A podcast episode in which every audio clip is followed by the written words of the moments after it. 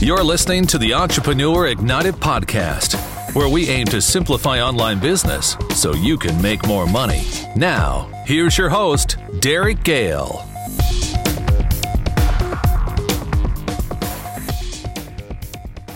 Welcome to the Entrepreneur Ignited podcast. This is your host, Derek Gehl. And uh, in this episode, I'm really excited to have the opportunity to interview uh, an internet entrepreneur that I've, I've known for well, I've known for well over a decade, and uh, something that I have a, a, massive amount of respect for. Um, for two things. First of all, you know, he's got an incredible story, and uh, he built an incredible business. A business now that has helped uh, probably millions of people uh, start learning to play piano. And the second reason I have so much respect for him is he's such a savvy internet marketer uh, because he has taken this business, when I've watched businesses come and go and consistently grown that business over the past decade, and one of his keys to success is the level of automation that he applies to everything in his business and in his marketing, to the point that uh, you know I think it would be fair to call him the the king of automation. You know, he's been named Infusionsoft Marketer of the Year, uh, and uh, he's just a damn smart internet marketer. So uh, I'd like to welcome Jermaine. Jermaine Griggs to our show. Jermaine, thanks for taking the time to be here. Hey, Derek, it's an absolute pleasure to be here, especially with you, because you're a big part of my earlier story, you and Corey. So it's just great to come full circle. That is it, it, it is awesome, and I was totally looking forward to this day. It's been a while since we've had a chance to catch up. But you know, it's funny on Facebook because of Facebook. You know, even if you don't talk to somebody often, if you're friends with them on Facebook, you just kind of feel like you know what's going on in their life, right? You know, you can go and check, see what see, see what they're up to. Although you're not an avid Facebook poster. Right. I, think I'm a lurker though, so I'm watching. I'm, I'm posting, you know, two three times a year, but better believe I'm watching. So you're absolutely right. I feel like I, even though I haven't seen you, that I've kept up with you, uh, and you know, you're still here. Yep. Yep. Absolutely. All right. So Jermaine, we've got a lot of people that are listening to this podcast that you know have just started this journey into uh, building businesses online, and people that are further along. But you know, where I want to start before we get into the automation, can you just share your story of how you how you got started? And because uh, I truly believe it's it, it is such an inspiration uh, to people, and so I'm going to pass this to you. Just take a few minutes, share your story. How did you get started with Hear and Play, and, and tell us sort of the, the process you went through? Absolutely. It it really was a natural progression. I had been playing piano since like the age of seven. And you've heard the story so many times, Derek, but uh, my grandma had this piano and she would play it in our living room. I lived with my grandma, my mom, and my sister. And we lived in uh, the inner city. It was like these these projects. I didn't know they were called projects until my friends in high school told me, oh, you live in the projects. But it was just this, this community of apartment buildings. And uh, what we did have, though, was this close knit, loving family relationship. Till this day, my wife's like, Your family is just too much. You guys meet every other week for something. And that's what we had. And so I admired my grandma on that piano, and I would get the pots and pans and play them. And eventually, I got on there and she had like a church gospel sound. And so I developed kind of like my own little sound. And then, you know, by seven, eight, I'm playing Disney tunes I'm hearing. I just developed this knack for playing the piano without sheet music. And that's important because that would be my specialty with Hear and Play almost a decade later, teaching people how to play without sheet music, just as I had done it. And, you know, some of that was just natural pro- proclivities, but a lot of it was learning these patterns and learning how to listen strategically to the music music. You could listen to the music one way if you're not a musician, and I can listen to it a totally different way and see see how you know singing your ABCs is the same as singing Twinkle Twinkle Little Star. Like those songs are the same, but it could fool the non-musician. So I just developed this interesting way of looking at music, and then here I am playing for church at ten, and then playing for choirs and starting stuff in my high school, you know, by 13, 14. And then neighborhood kids, parents are asking me to teach these kids. And I'm like, okay, I'll, I'll do it. So here I am with six, seven students. And one thing that I don't know how I, I got it, but someone's, I just had this, this need to write it down, like, you know, make workbooks out of this stuff. So I already had like an automation leverage mindset at 16. I was like, well, teaching the same thing to, uh, Chrissy over here as I'm teaching the mic. Well, let me write down how to play the scales the way I have learned them and how to play the chords. And that became like my first set of products, like my first workbooks. And uh, and then obviously I'm also on the internet at this time. AOL 2.0, baby. this is like you you've got mail. You've got mail. And one thing about me, it wasn't just the piano, but you know, in Think and Grow Rich, Napoleon Hill talks about this burning desire, Derek, and you know, as young as I can remember, I just had this desire to just be something more. Like I was that kid, I wasn't worried about playing the Game Boy. Here I am, like I sold Avon at 12. the lady, I answered the ad in the little magazine, and the lady knocks on the door and she looks down at her paper and she says, I'm here to see Jermaine. I don't know if I'm pronouncing that right. Uh, is your mom here? I said, Well, I'm Jermaine. You're talking to Jermaine. Look down. That's me. You know, mom signs up in my downline, grandma signs up in her downline, grandma grandpa signs up in her downline and we're in business. So that's that same kid, right? Who's willing to do that at 12 is that same kid who at 16 is ready to, you know, harness this internet thing and figure it out. And that's when hearandplay.com, which is my company name. What do I do? I hear and I play. Simple as that. Hear and Play was born August 6, 2000. We're actually celebrating 15 years uh, this month, Derek. Wow, congratulations. thank you. Thank you. And it's been a journey. It's been a it's been a journey and it wasn't always easy. I can't say August 6, 2000 I put up that site and the masses came, right? yeah, no, it, it, and you know, it's funny. I, th- I, think a lot of people look back on businesses and go, "Oh, you know, you just put up a site and and and it was successful," but you had to put in a lot of hard work. Now, uh, you've done something that uh, is a bit of an exception, actually, and that is you had a business that you started back in 2000, and uh, I think it's safe to say that in your niche, in the how to play piano niche, um, in general, there's a fair whack of competition. Mm. it's huge. Yeah, yeah, a- absolutely. Um, I mean, we've got.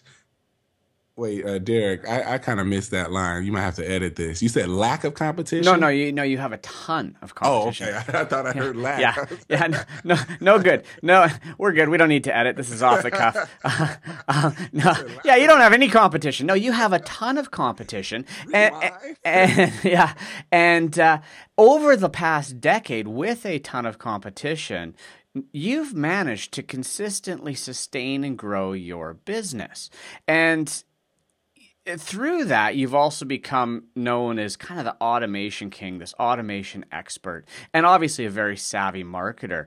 Now, what I want to dig into with you today is how how did you go from obviously you had a few books, you had your piano courses initially. Um, in, in the early days, it was easier to get traffic for sure, right? But it became more competitive. How did you evolve your business to effectively compete in today's market, particularly in a niche that has so much competition? Absolutely, I think, uh, and then over the years, that's that's actually where you you and Corey come into the picture. Where I actually figured this thing out, um, infusing direct response marketing with uh, what I had already done. You know, built up a small community of musicians, but over the years, um, I've got to say that I probably have a lot to do with building competition because half of the websites I see pop up will come to me saying, Man, I was inspired by your story and I'm a piano teacher. I'm like, Really? Okay.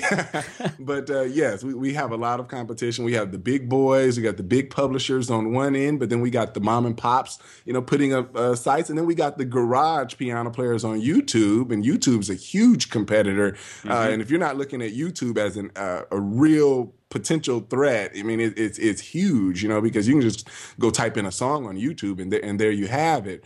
Um, so yeah, th- those are threats. And uh, so what we've done over the years is uh, really harness the power of personalization, right? I always tell people that uh, the problem with the internet is there's too much information now, and it creates the opportunity to give people the right information in the right order with the right plan, right? So just the abundance of information is, is not enough. It creates opportunities, and so what I I noticed. Uh, uh, early on is that if I grab somebody's name and email, like there's two ways to do this. Everybody says the money's in the list, and it is in the list, right? But a fortune is in the data rich, personalized, experienced driven, uh, if you will, list. And that's around 2006, 2007. I really started to harness when I get someone's email, I want to take them down a personal uh, path, if you will. And the best way to describe this, like a big box kind of retailer, is Amazon. And we know Amazon is all about selling. I mean, you don't go to Amazon particularly to get information like Wikipedia, you go there to buy, right? But unlike most other retailers, what happens when you view cameras on Amazon? What happens when you show interest in business books or uh, horror fiction novels or what have you? You start to get an experience on Amazon, not only on the page, but off off the page via email. You get follow up based on other viewers and based on other data, based on things you viewed. And Amazon's got some kind of proprietary thing that makes sure they don't overwhelm Derek all at once because I know he's looked at 10 different things. But over time, we're going to push those things back to Derek if he hasn't taken action. And in a similar way with Hear and Play, you know, I you have to ask a lot of questions. So while the other marketers are going for first name and email saying, you know, your conversions will be through the roof, you know, I step back and I say, well, what'll happen if I ask them for what skill level they're on? Because I believe if I know whether they're beginner, intermediate, or advanced, uh, that I can take them, first of all, down a personal path uh, that won't, won't, overwhelm them if they're a beginner, but won't underwhelm them if they're advanced. So that alone, and if that's worth two percentage points of opt-in, so if I'm getting 38% instead of 40, I'm willing because I'm going to make that up in the when you look at the lifetime value, when you look at the value of that person going through that funnel, knowing that they're a beginner versus advanced. And then likewise, I said, well, what if I add their skill level? You know, if I mean not their skill level, their their genre, their favorite style. You know, so if I know they're jazz oriented or they want to learn gospel church like me and my grandma came up with, oh man, those are two different people. So that probably was my biggest distinction in the in the beginning uh, that really set me apart from even the other would be could be internet marketers taking the same advice that I learned, but I was able to take it a step further. Until this day, you get a personal experience from me, depending on what you tell me. Uh, okay, so I, what you just said was so loaded with important tips. Um, I hope everybody listening is taking note. Now, I'm gonna I'm gonna reverse here and, and highlight a couple of the key things that that um, that stood out, and there was a lot that stood out to me. Uh, you know. The first thing you said there was, uh, I think anybody starting out uh, needs to listen to, and that is the fact that we're in a place now where there's too much information out there. Mm. And so you're a perfect example. You teach people how to play piano. You're in a niche within that space, teaching people how to play piano by ear. But like you said, you have competitors from big companies to the small guys in their garage to the YouTube. And I mean, YouTube's massive. You can go there and learn how to play any song. So, you know, so many people starting out say to me, well, uh, there's all this free stuff. How am I ever going to compete? But I love your how you positioned that, and I, you know, I'm going to steal that for the future positioning, just so you know, because it was so because it was so good. Um, people ask me that all the time, and I'm like, well, you know, I, I always try to explain. Look, people people want it in a in a concise. They want to know they're getting the right information in the right order, and, and you put it perfectly. Right? There's people want good information. They want it personalized. They want it in the right order, and you know, I love what you're talking about there as far as personalization, which is the next point, because there's still, and I'm guilty of it. I'm totally guilty of it. Is you're just like, are. you know, first name, email address. In fact, in fact, there's a swing now in the internet marketing space where there's a lot of people standing up saying, don't ask for first name, just ask for email. You'll get more people to opt in. Now, which is, it's interesting to hear your positioning on it. You're saying, no, no, no, no, no if they don't give me, if they're not willing to give me a little bit more information, I'm willing to forego having them on their your li- my list. Absolutely. Absolutely. And, and that, that, makes total sense because you're building quality in your database. And and I think that's a tough one. I know for marketers, it's that you know, it's the quantity versus quality. And I mean, you've been around the space for so long. We all like to, you know, talk about how big our database is, right? You know, right, right. but, but, it's not the size; it's the it's the quality and the and the personalization. Now, um, when you talk about personalization, so you're you're asking obviously for first name you're asking for uh, email. Uh, how far do you go? And a uh, two part question. How far how much information will you ask for? And do you ask for it all at once or do you just start them with a hey what's your email first name? Now tell me this.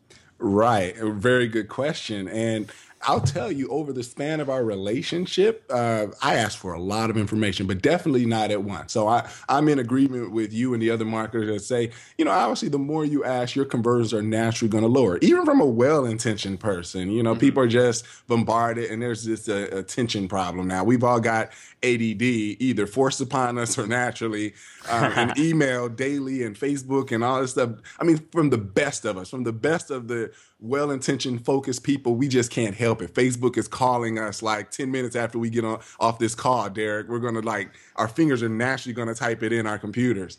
Uh, and that's what we're dealing with. So, yes, up front, I'm only going to ask for two additional pieces of information. And the pieces of information that I ask for are in alignment with my offer. That's important, right? So, you know, you can't just ask for some stuff that people are going to say, why do you want to know that? See, so that's the question I must answer. Why do you want to know that? Okay, so, okay, I'm asking for first name and email. And then I ask you whether you're a beginner, intermediate, or advanced, your skill level. Okay, does that naturally answer the question, why would you want to know that? Like if some jerk emailed us and said, why do you want to know if I'm I'm a beginner, intermediate, advanced, I would have fun with my reply, right? So that would yeah. be that'd be my first thing. Like, could I have fun, you know, answering a, a sarcastic question? Why why would I want to know this? Okay, here here, this is you know, and then genre makes sense because if you're in a jazz, I don't want to send you gospel church. If you're in a pop, I don't want to send you rock.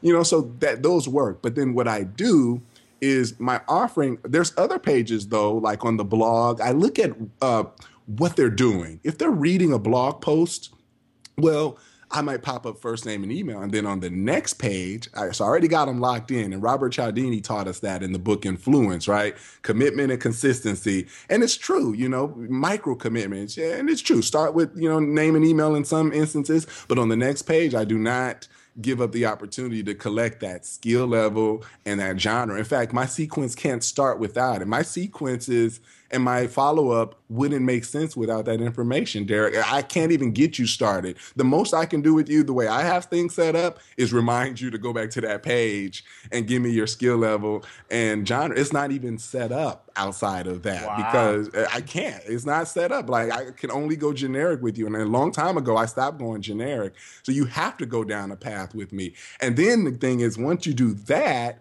I send you the four videos and I break them up on purpose because if someone wants to put me to the test, go sign up at hearandplay.com. Under each video is two additional pieces of information. I want to know why you want to play piano.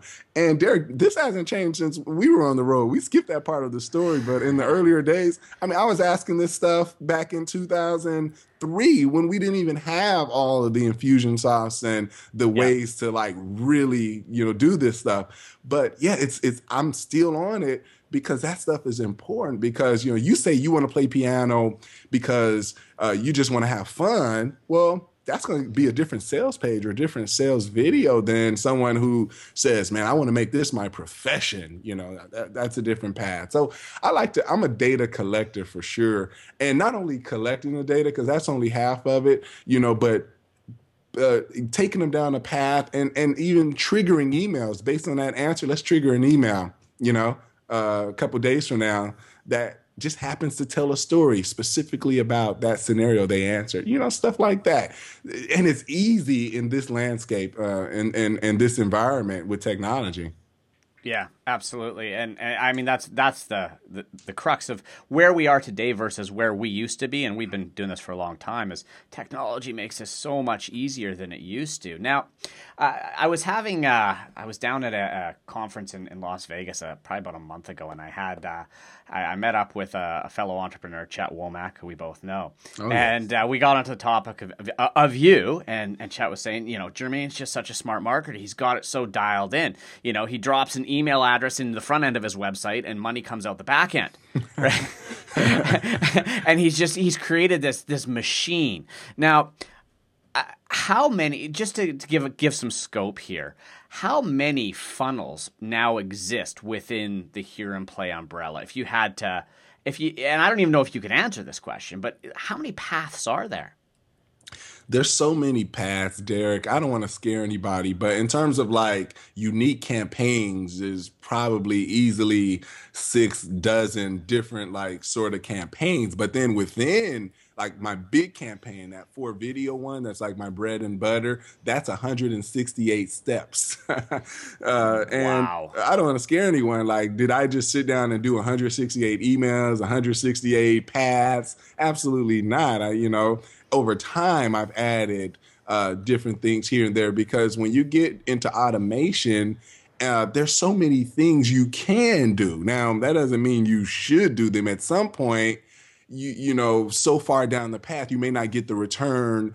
um, on energy. But if an email takes you 10 minutes and it's a forever email that now goes in step 169, duh. I mean, if you're on Facebook liking a couple photos in 20 minutes, when you could just pop out an email that you can add you know, at the end of, you know, for example, like uh, nowadays, like when we first got started, we couldn't do this. But think about it. Okay, I can send you an email, Derek, and now I got many things. I can track whether you open that email. That's not too hard. And if I wanted to, I could pop out an email a day later just because you opened that email, you know, depending on what technology you're using. Um, I can say opens too much. Well, if Derek clicks the email, I can pop out you know, some other step, um, you know, an hour later. We'd even do stuff where we'll text message them like two minutes after they click, you know, from one of my sales reps trying to get them on the phone to, to close. Um, I mean, so, and then there's if they don't do it. So you got all the actions they can do. And then there's like, what happens if they don't do it? And so that's like four options right there. Now, times that by like, just five emails and you've got many different things. And like I said, it doesn't make sense to to take down like if this was a tree and those were all branches, it doesn't make sense to go far down every branch.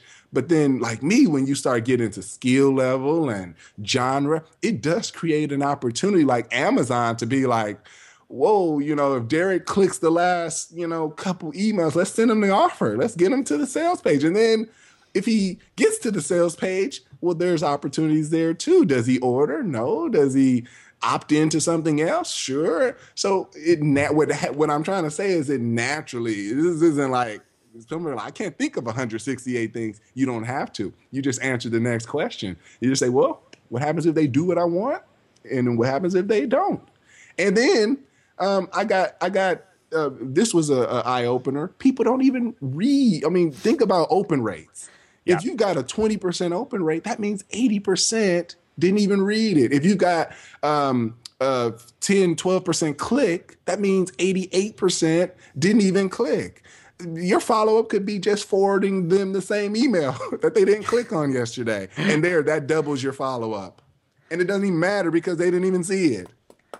That's incredible. Yeah, you're right. Absolutely. And, uh, uh you know, there's there's so many things that affect um, email. And you're right like i mean open rate. We talk about open rate and what's our open rate? You know it totally depends but let's say it's 15 or 20% there's still 80% of the people that you haven't engaged with so you need to keep working on those people. Now uh, when you drop a, when somebody comes to your website all right? I come to your website and uh, i opt in for your four lesson series. I start giving you that data what is the sequence? What is the length of the sequence that is automated? Now, I know a lot of people say, "Hey, I've got my first 10 days automated," and they start then they just start sending out random campaigns, and there's no real thought behind it.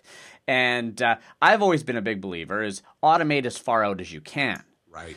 So, h- how far out do you go in your automation? Well, that sequence, because it's my bread and butter. Uh, if you give me your email today, let's just say, and I'm not uh, hoping this happens, but I could pass away tomorrow and you would still hear from Jermaine Griggs two years later. I thought that guy died. You know, so uh, I, I, would live on at least. I mean, in a very authentic, real way. You would be like, "Oh my gosh, what is oh going on God. here?" That, that would literally happen. I mean, like I'm launching stuff. Everything is so evergreen. I'm so careful and don't mention you know current events. I mean, yeah. you you would think like my uh, buddy was playing basketball with me last year. We were at 24 Hour Fitness late. You know, all of us were playing, and he was like, "Man, aren't you launching your jazz course tomorrow? It's coming out like at 9 a.m. I, have been getting the countdowns and everything. And I'm like, uh, no, man, it's it's only coming out for you. It's coming out for you because you're at step, I don't know, 59. He's like, whoa, that's dope. I'm like, yeah, shoot the shot, man. We got things to do.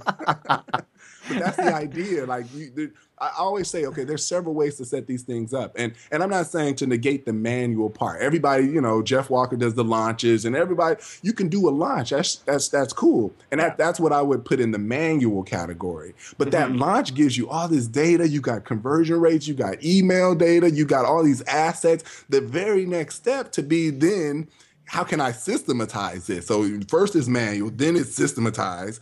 And that's just saying, okay, let me take out anything specific. Let me just try to get this to the point where if I wanted to redo this or hand this off to a virtual assistant, they can almost redo this launch. I got my same videos. We, we've edited them. We've made them so that this could almost happen without me. Again, still manual, but it's more system. And then the next step is how do I automate this? How do I make this step 30? You know, in my process. They go through my four videos. Now they're on a launch, but a launch that I really orchestrated five years ago. But it works so well that because they've never seen it before and it's evergreen, that it will have just as much impact as when I did it five years ago. You know how many people are sitting on assets of things that actually worked for them that they're no longer using or out of sight, out of mind. You know what? I, mm-hmm. I go back to the days when me, you, and Corey were, um, where you guys were mentoring me, and I go figure out. I still have an email that you guys do, your inventory email that every once in a while I'll recycle that baby because it's not old because you used it 12 years ago. It, there's new people coming through the funnel, so. Yeah you know, you got to recycle your, your stuff and try to get it automated and until just use it till it doesn't work anymore. And I'm not saying your automated stuff will always work, but uh, it's more better than sitting on an asset that worked very well and never to be seen again you know this is this is why uh, you know I think one of the other keys to your success and why I, I, respect you so much as a marketer is you know over the last let's call it five years six years product launch has become huge right mm-hmm the big product launch, you know, how to launch a product, you know, the million dollar launches. And then what I see happen is people launch these products they get a huge influx of business. They get all these sales and then they spend the next you know whatever 3 months 6 months 1 year servicing fulfilling those sales but now their leads have dried up Right. right? And, and then all of a sudden cash flow dries up and all of a sudden they're going, oh no, where do we get our next stream of income? So, I, I, mean, how you've done this is, in my books, the right way to do this. I love product launches. If you have a new product and you have a database and you have affiliates, launch it, right? Get out there, launch it, use that sequence, but then do what you've done. Make it timeless. And, you know, we, we use the term evergreen Mm-hmm. And and I think I, I just want to explain what we mean when we see say evergreen because people think what like trees and, uh, and and effectively evergreen means taking a launch sequence for a product and making it timeless so that it can run on autopilot. Now, I, I want to talk. You obviously email. Email is still the foundation communication technology you're using. Is that correct? Absolutely. And we do broadcasts as well, you know, because the automated sequence is only so long. And then you don't want to just, in the same way, you don't want to kick those people off because you automated and then not stay in contact with them. So there's a mixture between automation and also the same broadcasting that existed for years. Yeah. And so, uh, two questions for you. Obviously, you're emailing a fair amount. Now, if I was to subscribe to your list, what is the frequency that I would start to see emails come out from you? That's the interesting question. And I mean, with like Infusionsoft and some of these things, your frequency would depend on how active you are with me, actually, quite frankly, because uh, some of the emails you'll get are only because you clicked on the first video. And then other emails you'll get are only because you clicked on a previous blog post. So, one thing with us is that everything we do, we're collecting data. I even think with Aweber you can do this, uh, although yep. I haven't been an Aweber member for a while. Yep. But you know, every click there should be some kind of label or tag that can be applied to that user's record. You know, so for us, I mean, every little click you do, and then there's future emails where you only get them if you actually engage. So let's look at it like a sort of like a pyramid. Like on the base level, you may get an email every 10 days, right? That's just base. Like if you don't do anything, you know, I'm going to stay I'm going to stay in contact with you at least 4 times a month. And and this is where marketers go wrong cuz you get on their list, they just want to email you every day. Mm-hmm. and you know list fatigue is is there and then there's the second layer where like okay if you actually engage in the beginning with my four video sequences i look at you as a different kind of engaged user and that might get you an email every four to five days and then if you up your relationship with me you know like multiple clicks um, you know multiple recent clicks um, then I like I have this little pyramid. I actually have names like acquaintances, and then then you become, you know, I, I forget like my specific terminology, but at the top you're my homeboy, you know, and, and, and, that might get you an email every every two days, Derek. But at that point, you're so engaged in feeling me in my process that you you don't mind. And think about the people in your inbox that have reached that level with you in your psychology. You're like you know, you'll delete everything else, but you'll leave them there because they've proven to you that every time you open their email, there's value there and you can't go wrong. And so I want to become that person, but I don't automatically assume I'm that person from the day out. I try to let the technology and the tagging systems, you know, once you get a mm-hmm. certain tag, to me, it's like, you've you've you've accomplished something from from my end and that to reward you and i you know i i increase frequency with you. And uh and so that that that's kind of how it works. So if you're like the best client you'll pro it depends because sometimes if you're the best client, you can get less emails because there's no reminders in there. Mm-hmm. Um, uh, so I guess I guess it just depends. Every once in a while, I go through my own sequence and see, but I, would say on average, probably every three to four four days if you're doing what I want you to do. And you know that's interesting. I want to I want to uh, sort of extrapolate on something you just said here. You said, so you just finished up and said every three to four days. Now, one of the things I want to clarify is the way you do this to send something every three or four days can go extremely well, as it does for you, or it can go poorly. I sign up to lists that I get emailed every two days, three days, four days, and it's just, you know, hammering me with buy this, buy this, buy this. And if you did the same thing, you would probably have uh, list fatigue people unsubscribing, complaining very, very quickly. Right. But one of the things that I want to point out to the listeners here is Jermaine is not, you're not actually emailing uh, a set sequence of on day three, on day five, on day 10, guaranteed everybody's going to get this every mm single time. And, and, and, and this is how t- most people think about autoresponders. But to that point, autoresponder technology has gotten so much smarter. And this is how we need to be using it today. Whether you're using Infusionsoft like you do and I do, or GetResponse has smart responders now, uh, Aweber has smart responders, where now they're action based autoresponders. So, right. a- as you said, people only get an email in in many cases if they've done something right? So it's so relevant to them. And and so I just wanted to really clarify that for the listeners so that people understand that you can email people daily if they're super engaged and they want to hear from you. And the technology exists for us to determine if they're engaged and to, to determine that on autopilot. So that's a that's that's a super valuable lesson you just just taught to everybody there, and it's a real shift. And I think how a lot of people think about email marketing now. Uh, next, uh, next question is I'm just mining you for as much information as possible, and you're being so you're being so generous with it as well. That's what I love about you.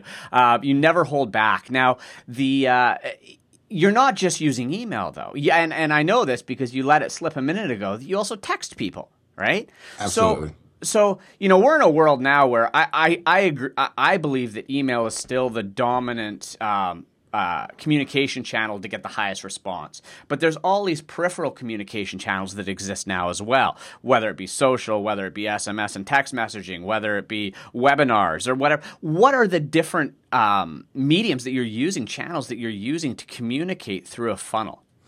Yeah, we're using just about everything. And like I said, it's, it's always been the answer to that question, like, what else can I do? And so, yeah, email's the, the foundation.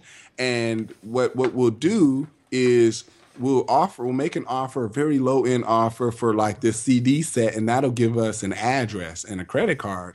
And with that, we'll incorporate uh, our first set of direct mail. And Infusionsoft, for example, you can uh, like one of your steps, like just like a regular autoresponder, like you can throw out an email here, throw out an email there, or you can throw out a letter, like which is direct mail. You can throw out a CSV file for your, you know, mail house. To, they'll get a file every day, you know, titled "Send these people, you know, letter one, two, three, or you know. Mm-hmm. So we already have all of our letters. Let's say we've got like Dan Kennedy long style letters, we've got catalogs, and they're already labeled. So the people will get steps like that. But I don't want to give everybody like I'm not, I'm not, I, I, come from the internet. I'm a little spoiled, you know, compared to those old school direct marketers. So I'm not just, you know, throwing out, you know, direct mail letters just to do it. But as you ascend, you know, in your customer value, and that could just be taking me up on a on an offer that's just a little bit more serious than my four videos. Now you're getting direct mail from us. But another thing that we do that a lot of people don't do is as you're watching the four videos, there's an offer to join my Monday Music Minute, and that's a text message of the week program. And somebody said, "Wow, you're you're sending out a text message every Monday?" No, I created those text messages in 2008. I did 156, I believe, all at once. I just, I mean, and they're not hard. They're like little tweets. So I just sat down. It only took me like two, three hours, and I just said, how many different music concepts can I boil down into a little tweet? Like like one of them, for example, and somebody's gonna get this. You know, you can play a minor scale by just playing a major scale from the sixth tone to the next sixth tone. Like you just you can a major scale becomes a minor scale by starting on the sixth tone. Like so it, that I can say that in like 156 characters. That that becomes one of my messages. But what it also does is it's a unique way to get um, a cell phone number, a mobile phone number. And this is different than where people start uh, text messaging because you did a reminder on a webinar. Like you wanted to get a reminder, so you put in your cell phone.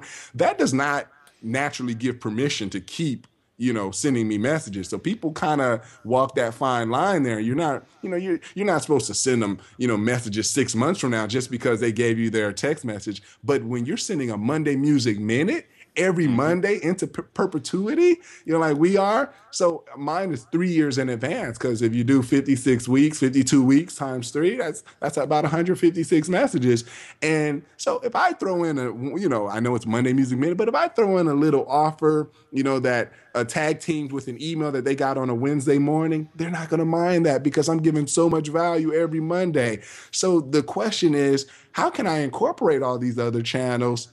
But how can I do it in a way that is uh, less obtrusive and more strategic? Like even with the direct mail, we got something called a monthly music mentor, and that's a CD they get every month, you know, for like twenty bucks a month. But as Dan Kennedy would say, you know, your newsletter and that media that you send in the mail, that is the best vehicle to advertise other stuff. No one's gonna mind yeah. that I put a little flyer in there for something. So now I'm in your direct mail. I'm on your cell phone. I'm in your email box, and um, and many things. I'm in your birthday. Like you, you give me your birthday. Another. Okay, I'm gonna give you another strategy. How do you collect birthday? Okay. Well, remember my rule you yeah you can just ask for birthday but how do i do it strategically? And how do i make it make sense where they they can answer the question why do you want to know that? Right? Why do you want to know that? Well when they uh, buy one of our products we give them digital downloads or they're buying a digital download.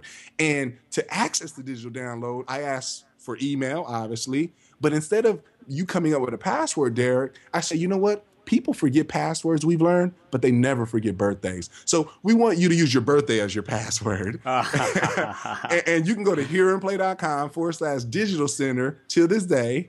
Uh, and you can see where people have to log in with email and birthday. But what do we do? We take that data and now you get a birthday card from us. You get Starbucks cards, you get cookies. You know, so we're implementing gift marketing, we're implementing birthday cards, all the different modalities, but in ways that don't seem obtrusive and in ways that are very strategic for us to continue to get our messages into different places that they convene. That's brilliant. And, uh, you know, the lesson to take away from everything you just said there, uh, yeah, well, there's multiple lessons, but so many people get online and they just focus on email and they think, okay, I've got a, I got an email, I'm just going to email it. But there's so many creative ways that you can use these other channels and you've given us uh, uh, quite a few there but what's unique about how you're doing this and what i want everybody to take away is you're doing it in in kind of a stealthy way where it never feels wrong. It never feels dirty. It never feels like you're you're just asking for stuff so you can market stuff, which is absolutely brilliant. And uh, okay, so uh, you know we're we're we're running out of time here, and I've got a couple more questions for you now.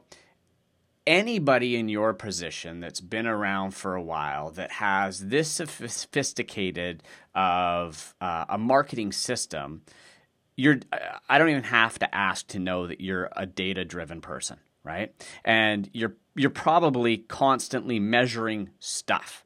So when people are getting started, what are the you know what are the top KPIs, key performance indicators, metrics, whatever you want to call them that you're looking at on a daily, weekly, monthly basis?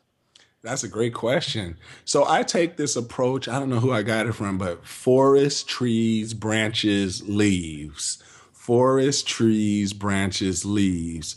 And leaves are very specific things. You know, for a beginner to be wasting their time on a red versus blue headline, not to say that won't make or, or break something, but you know, my perspective on it, which is a lot contrarian, is I that's very leafy. That's very specific. And if you're Agora or you're sending out a million pieces of mail, well, that blue versus red, even if it only lifts you by 0.025 or whatever, it makes a difference with a million pieces. That could be the mm-hmm. difference in a hundred grand and more profits or whatever. But with a hundred eyeballs seeing it, it, it, may not even affect one. It's not even the percentage is even big enough to even affect one action.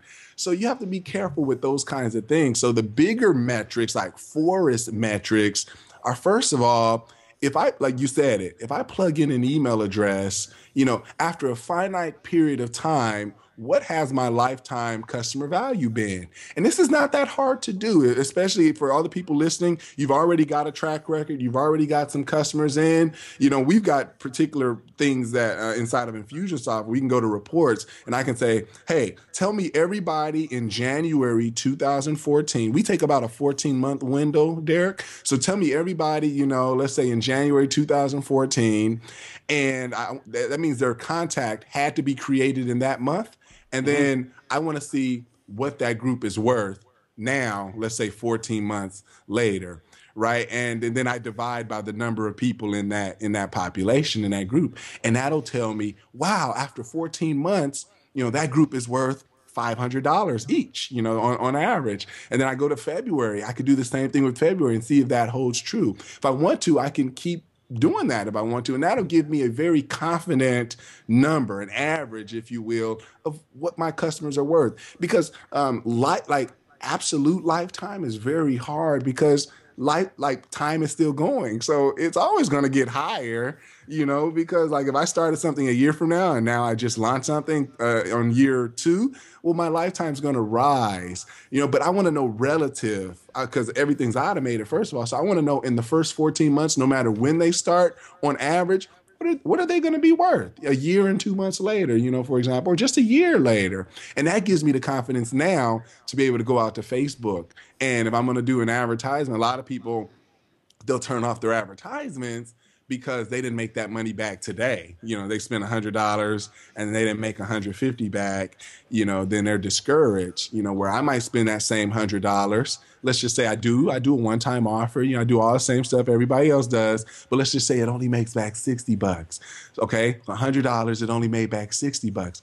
Well, yeah, I could be amateurish and I could shut that down. And there's other reasons, cash flow reasons and stuff like that. Or I could say, you know what? Let me follow that same person. Let me keep going. I know their record was created today. Let me see where they're at a month from now. You may find out that that $60 raises to 90 right? And now you're just $10 away from what you spent a month ago. Let me follow them six weeks from now. And you might find out that $90 is now at 105. You may say, okay, Two months from now, you may find out that 105 is now at 130. And looking back, would you have done that investment? Would you have put $100 down to make back 130 in two months? Let's not treat the internet differently than we do the Dow Jones or S&P 500 index fund. If you if you wait a year to get 10% of your money back on the stock market, why can't you wait 60 days, 90 days, 6 months to get back 50% on the internet? Let's not treat the internet differently than any other financial vehicle of investing. Uh, you just have to look at that. That's a forest way to look at things. Lifetime value and it doesn't have to get too advanced. Just kind of know, just have a a good idea of how much that person's going to be worth after so much. If you got to go in and look at every customer, just figure that number out because that'll give you more confidence. And uh, Dan Kennedy, all the guys say, you know, if you can spend more to acquire a customer, you win. Proactiv Solution, all these companies, you know, they spend, you know, several months it, it, takes to make their money back. But that's usually the difference, right? Okay, so that's a big number. Now, if you come down to a tree number, it's going to be stuff like what is your opt-in conversion rate? Because all those things will affect. If you can get leads for 50 cents versus a dollar and 50, well, that's three more times the people into your funnel, which means, you know, three times more likelihood that, uh, you know, you'll get three times more sales, hopefully, if everything holds true. So, yeah, you want to make sure your opt in conversions are right. You're looking at, you know, your, your conversions to your first offer. You're looking at those kinds of numbers. You're looking at your uh, double opt in conversions, you know, depending on how uh, stringent you are, if, if you require a double opt in or not. Um, then you're looking at like uh, RFM data, for example. So once they buy, it's not over. A lot of people they they go have their party and then go celebrate because they got that sale. The the party only starts when you get that first sale. So you ought to be tracking stuff like how um, RFM stands for recency, frequency, monetary. So you should be tracking on average, when is the last time my customers have done business with me? So all you got to do there is if they if they do business with you January 1st, just go out and calculate on average how long it takes for your customers to come back to make their next purchase.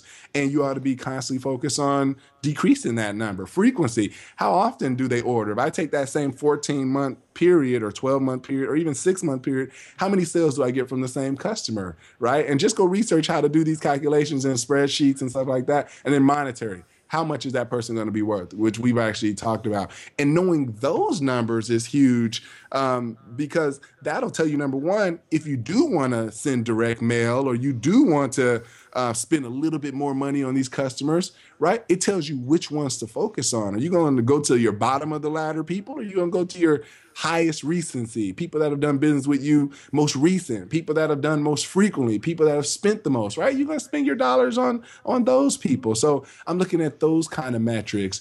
And then, you know, the next level metrics, very specific metrics like open rates of, of each email in my sequence, click rates of each email in my sequence.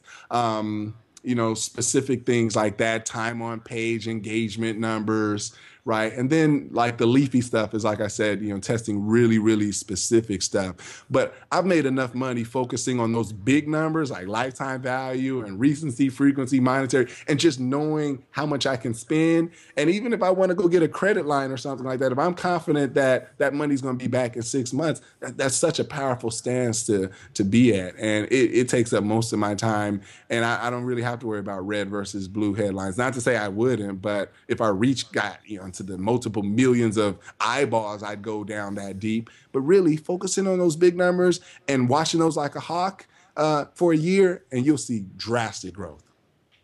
Wow. Yeah, you just gave basically a master's degree education in, in direct response marketing in about five minutes.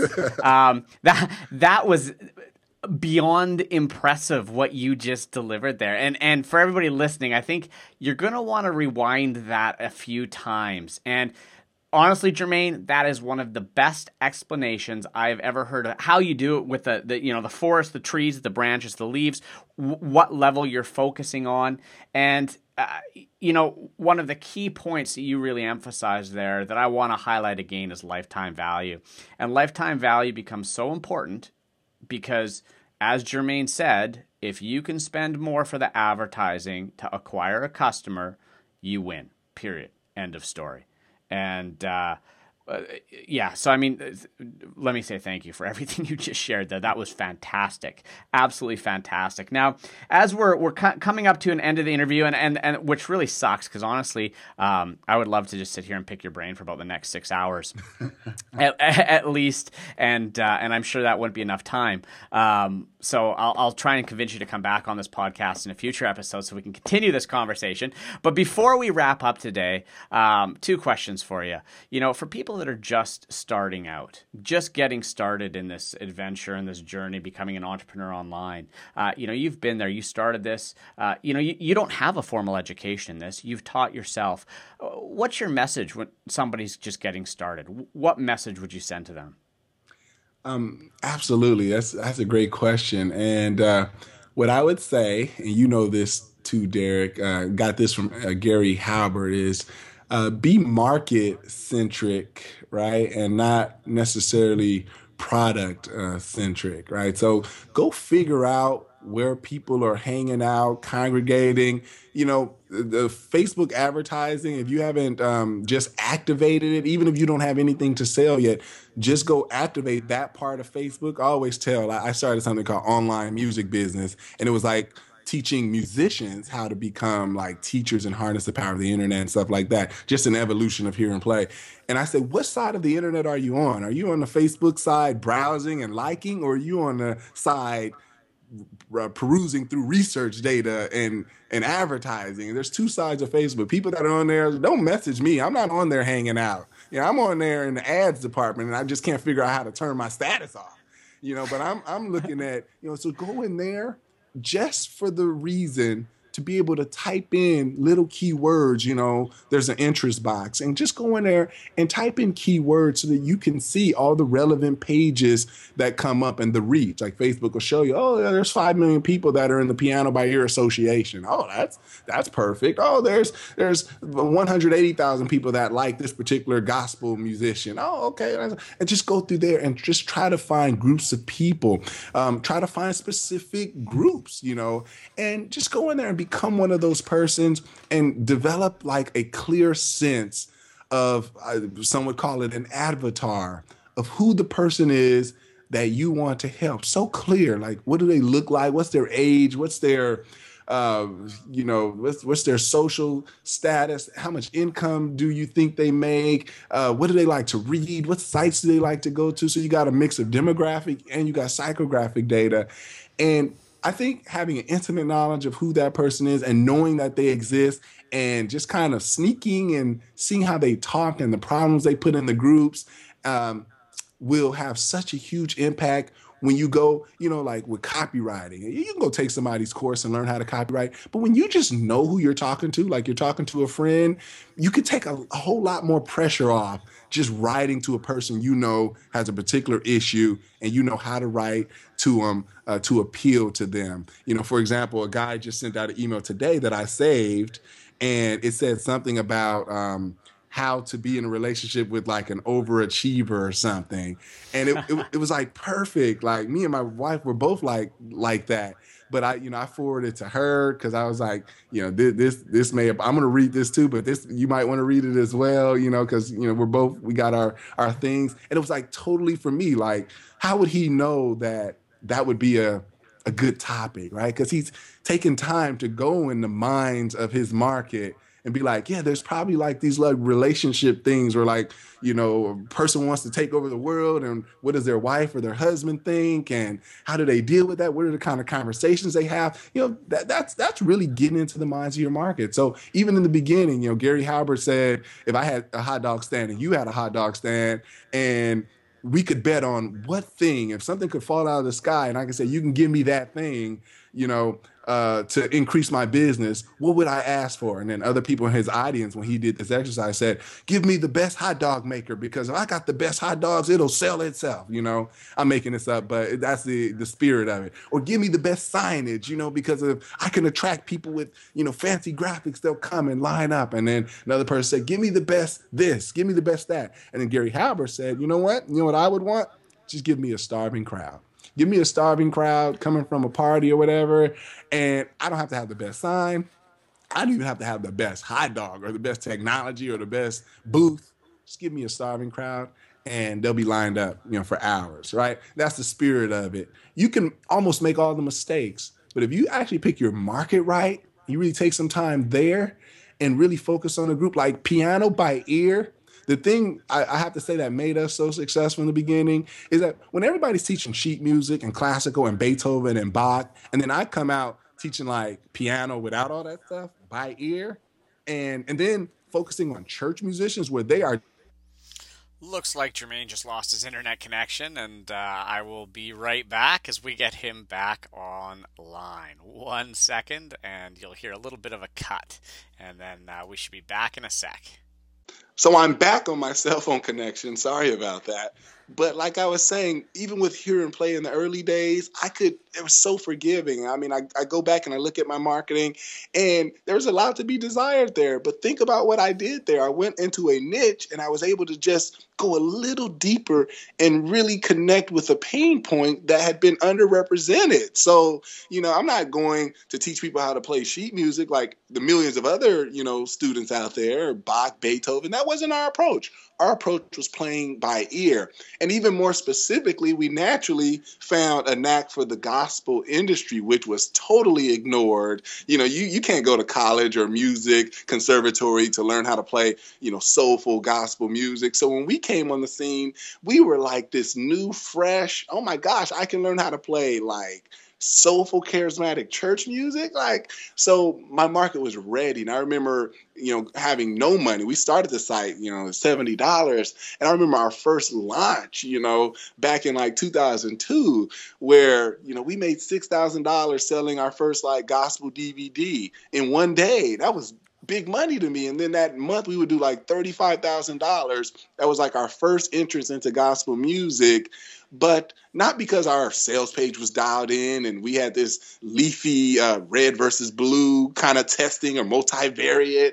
No, we didn't have any of that. We just had a market that aligned with what we were offering, and the rest worked itself out. And obviously, I got more sophisticated over time, and I, you know, went from forest level to trees, and I got more specific, you know, with um, branches. And then there's some leafy things that we do very, very specific and honed in. But you don't have to start there. I think you pick your market right, you pick your pain points, you pick where you want to be, where you want to be positioned, where you want to help in the world, where you want to give back, where you want to have your place and home be, and just progress confidently and knowing that you know this is a business that you're creating. Don't look at this any differently than going starting a brick and mortar but just know that it is going to be a little easier and a lot less costly than starting a brick and mortar but still bring in the same amount of commitment and um and, and but go with confidence that you pick the right niche but be flexible. You know if they don't come you know, you've done all you can and you just don't resonate with them, be flexible enough to say, you know what, maybe I picked the wrong market.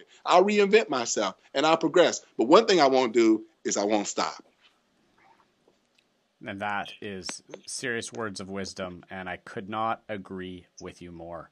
Now, just to wrap things up, Jermaine, um, you know, where can people learn more about you? Now, first of all, if you guys want to learn how to play piano by ear, I'll fully endorse hearandplay.com. Why? Because I've been to Jermaine's house and I've seen what he's able to do on a piano, and it blew my mind. Okay, so uh, you know, bottom line is, if you want to learn how to play piano, go to hearandplay.com. but you know, if people want to learn business stuff from you, if they want to learn more about automation, where's the place to go?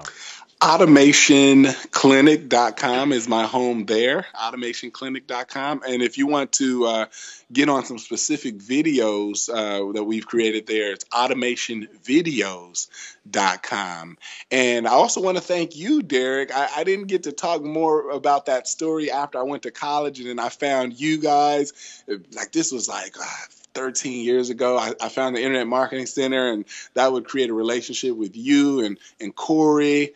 And you know, Corey, you know, would pass away in 2005, exactly like 10 years from now. So I just have to say that this is more special to me than I've done three interviews this week, but this one is probably the most special interview of the year. Seeing that it's it's been 10 years, and you guys are a huge part of my success and really transitioning me from being in the wilderness, you know, in a college and trying to figure this thing out to really putting those direct response marketing uh, tact, I mean strategies with internet marketing tactics, and it really all came together for me in 2002. That was my turning point, and I tell that story till this day. March 2nd, 2002, I bought you all's course, and I remember put you know changing around my sales page and stuff like that. And that was my first thousand dollar day. We made eleven hundred dollars that day, March second, two thousand two, and my life would never be the same after that. And that would put me on a trajectory to where we are today. So I just want to say I would be remiss if I got off this call and didn't dedicate that to Corey Rudl and you yourself, Derek Gehl, because uh, you guys have uh, definitely been a huge inspiration to me in my journey. Oh, thanks very much, Jermaine. That means a lot to me. And and you know, it, it's interesting. It's been ten years now, and and uh, you know, thanks for taking the time to be here. Like I said, I, am gonna I'm gonna hunt you down again. This is this isn't the last interview we're gonna do, because um, I think you've got so much gold there in in your mind that I want to get at. um, and uh, again, Jermaine, thanks very much for taking the time here today. I know everybody learned will learn a lot. Uh, I mean, you were so generous with that. Thanks again. Thanks so much. And uh, I look forward to connecting with you again. Absolutely, my pleasure. Thank you, guys.